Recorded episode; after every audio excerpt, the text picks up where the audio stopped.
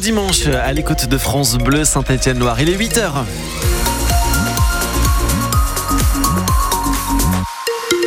Le temps est dégagé hein, dans la plupart euh, des villes et villages de nos départements. Ici et là, euh, quelques brouillards qui vont très vite se dissiper pour laisser place au soleil. Julien Frénois revient sur euh, la 47, un théâtre d'un terrible accident hier soir. Oui, quatre jeunes ont perdu la vie, des blessés et des témoins choqués.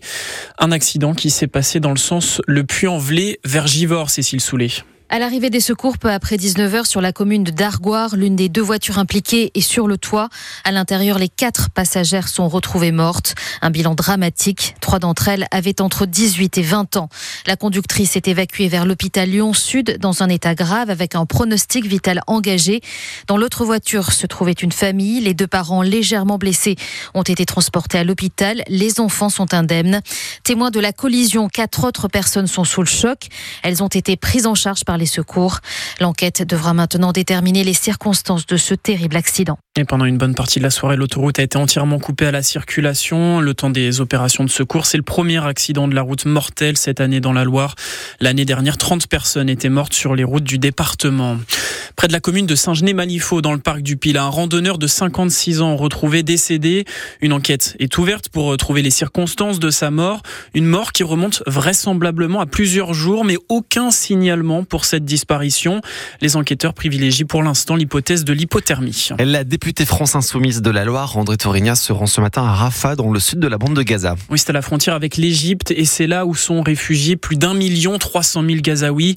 C'est dans le contexte de guerre entre Israël et le Hamas. Au total, ils sont une vingtaine de parlementaires à faire partie de ce voyage. L'objectif est de porter l'exigence d'un cessez-le-feu immédiat et durable. L'occasion de rencontrer des ONG d'observer l'accès aux convois humanitaires comme l'a exigé la Cour internationale de justice dans sa décision du 26 janvier. Des parents d'élèves protestent contre la fermeture d'une classe dans l'école primaire Lamartine. Et pour montrer leur mécontentement, ils organisent une marche aujourd'hui à Saint-Jean-Bonnefond. C'est à partir de 10h place Saint-Charles. Et ils seront aussi devant l'école demain pour la bloquer. Mardi, lors d'une réunion entre l'inspection académique et les syndicats d'enseignants, la carte scolaire dans la Loire doit être dévoilée. On en a déjà les contours et on vous a mis tout ça sur notre site internet francebleu.fr. Neuvième défaite de la saison en championnat pour l'AS Saint-Etienne. Et celle-là, elle fait mal face à Dunkerque, équipe relégable avant la rencontre. Et comme contre Amiens le week-end dernier, défaite 1-0 lors de la 23e journée de Ligue 2. C'était hier après-midi. Un but nordiste à 10 minutes de la fin sur un corner généreusement accordé par l'arbitre. Et après le match, les murs du vestiaire ont tremblé avec une prise de parole de la direction. Grosse colère aussi du gardien Gauthier Larsonneur, interrogé sur le niveau de l'équipe qui stagne dangereusement. Le portier va bien plus loin. Surtout, elle régresse? Faut se dire les choses. Il y a deux mois, on était euh, top 5. Donc, euh, non, pour moi, elle recule un peu. Donc, faut qu'on remette la marche en avant, qu'on travaille, qu'on ferme notre gueule. Parce que oui, aujourd'hui, euh, ouais, ouais, il y a l'arbitre, il y a nous, les joueurs. Non, non. On doit avancer, on doit, doit se remettre en question. Et surtout, franchement, quand je vois qu'il y a des mecs qui viennent là, et nous, ce qu'on fait, franchement, on devrait se regarder dans la glace parce que ça fait plusieurs matchs à Geoffroy Guichard qu'on est je vais dire, on n'a pas les couilles parce que franchement, au bout d'un moment, ça va finir par péter. Au bout d'un moment, la patience de tout le monde a des limites. On se doit de s'améliorer parce que franchement, quand je prends l'effectif, on a un effectif qui est compétitif pour cette fin de saison.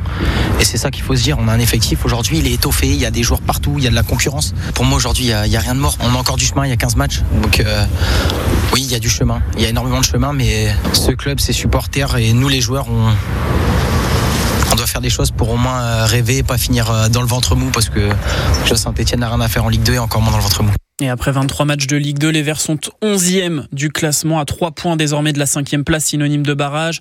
Prochain rendez-vous, ce sera lundi 12 février à Geoffroy Guichard contre les Stacks de 3. C'est la fin de l'aventure pour le Mali d'Ibrahim Sissoko à la Coupe d'Afrique des Nations.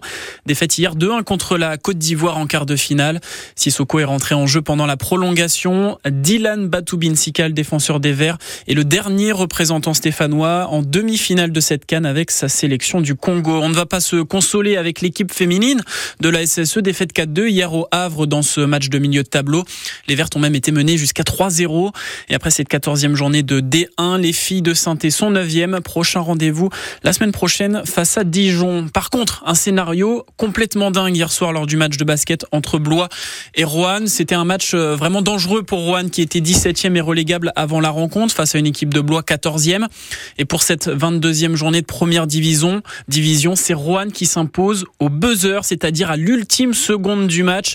Un tir de plus de 20 mètres de l'ailier Jordan Tucker qui offre la victoire 80-77 à Rohan qui euh, gagne une place et provisoirement 16e. Il y a deux ans, il avait joué dans le trésor du petit Nicolas. Cette fois, le Rouennais Léonard Signoret est à l'affiche de Maison de retraite 2. Et ça sort mercredi prochain. Il joue aux côtés de Kev Adams. Hier soir au Family Cinéma de Saint-Just-Saint-Rambert, Agathe Legrand, vous étiez à l'avant-première du film. Léonard Signoret commence à être une tête connue au Coteau, commune près de Rouen, où il habite. Après, je peux dire que je suis connue qu'à Rouen, mais voilà. Mais c'est surtout ma mère aussi, elle est euh, sur Facebook. Elle met des publicités et tout, et du coup, euh, voilà. C'est plus euh, les copains de ma mère qui me connaissent vraiment, quoi. Faire du cinéma quand on est rouennais, ce n'est pas forcément si difficile que cela, assure sa maman.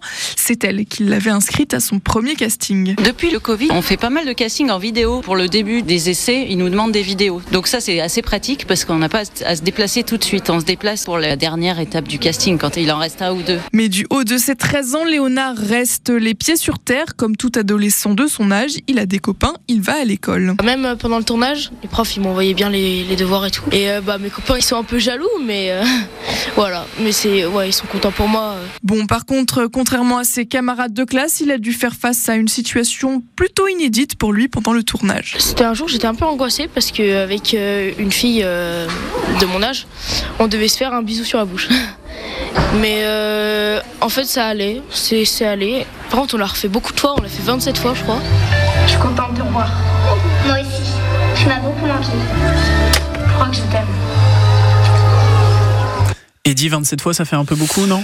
27 fois bah, pour un petit, euh, un petit garçon, un jeune, ouais, peut-être. Ouais, ça peut être un peu délicat. En tous les cas, si vous voulez voir cette fameuse scène du bisou et tout simplement Léonard Signoret sur grand écran, eh bien, c'est à partir de mercredi prochain, le jour de la sortie nationale du film Maison de retraite 2.